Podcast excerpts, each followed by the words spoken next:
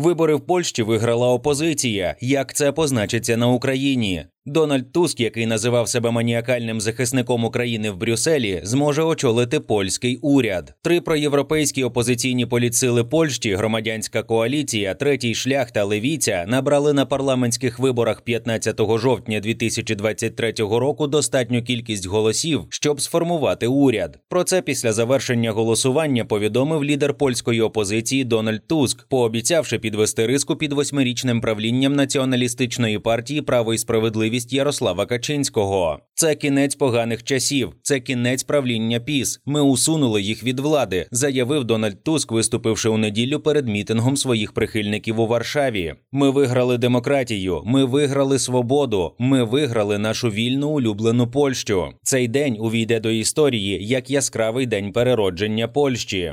Результати виборів. На парламентських виборах у Польщі обиралися 460 депутатів Сейму та 100 сенаторів. За результатами обробки 99,5% бюлетенів ліберально-консервативна громадянська коаліція Дональда Туска набирає 30,5% голосів і зможе сформувати коаліцію з ідейно близьким християнсько-консервативним третім шляхом і лівим альянсом Левіця. Правляча партія Польщі Право і справедливість Ярослава Качинського отримує 35,6% голосів і з таким результатом не може утворити більшість у 460 місцевому парламенті, навіть якщо об'єднається з ультраправою конфедерацією свободи та незалежності, яка виступає за припинення допомоги Києву. Конфедерація, єдина антиукраїнська поліцила в парламенті Польщі, набирає лише 7,2% голосів виборців.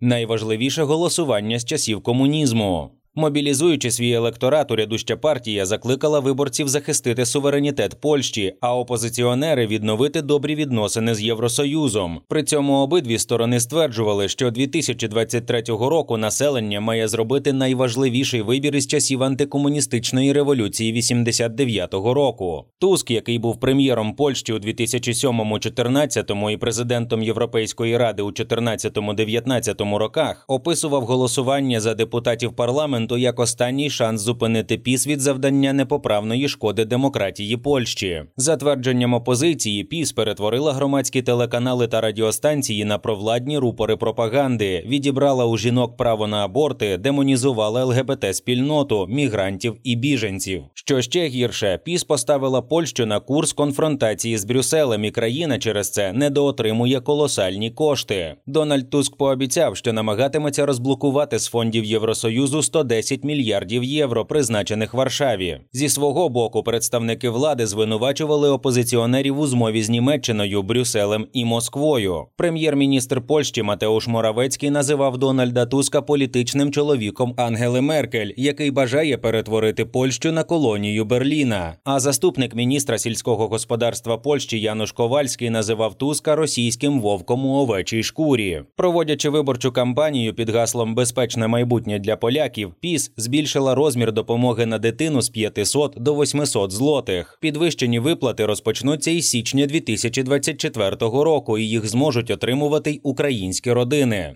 Також правляча партія обіцяла збільшити кількість військовослужбовців регулярної армії до 300 тисяч осіб і зміцнити державні кордони парканами для стримування нелегальних мігрантів, які нібито загрожують заполонити країну у разі приходу до влади ліберальної опозиції. Важливість вибору між Туском і Качинським для 38-мільйонного населення Польщі підкреслила рекордна явка на виборчі дільниці 15 жовтня 72,9% виборців. Вона виявилася суттєво вищою за попередній максимум, встановлений 89-го року, коли поляки голосували за відміну комуністичного ладу. Чого чекати Україні?